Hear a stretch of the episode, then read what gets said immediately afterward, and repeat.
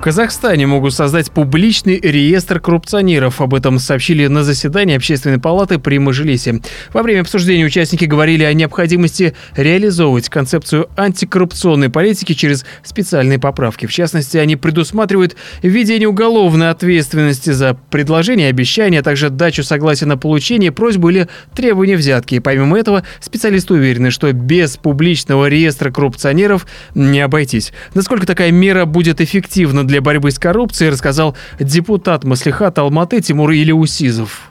Ну, если рассматривать вообще э, призму борьбы с коррупцией, конечно, э, эта система вызовет очень много недовольствий.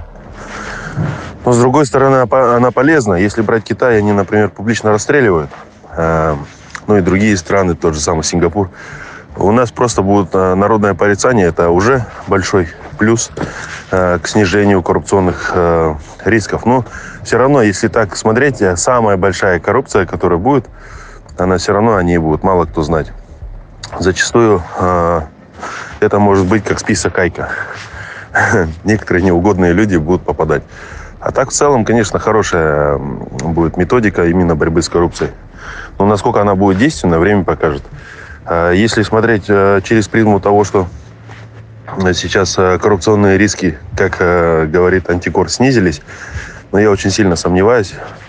Коррупция все равно э, процветает, просто другие масштабы берет, другие механизмы и другие подходы, как говорится, к взятию денег, да, потому что, ну, опять же, мы говорим о заработном фонде, он очень низок, и коррупционеры зачастую, ну, идут, прибегают к таким всяким мерам по взятию денег, да, как говорится, у населения.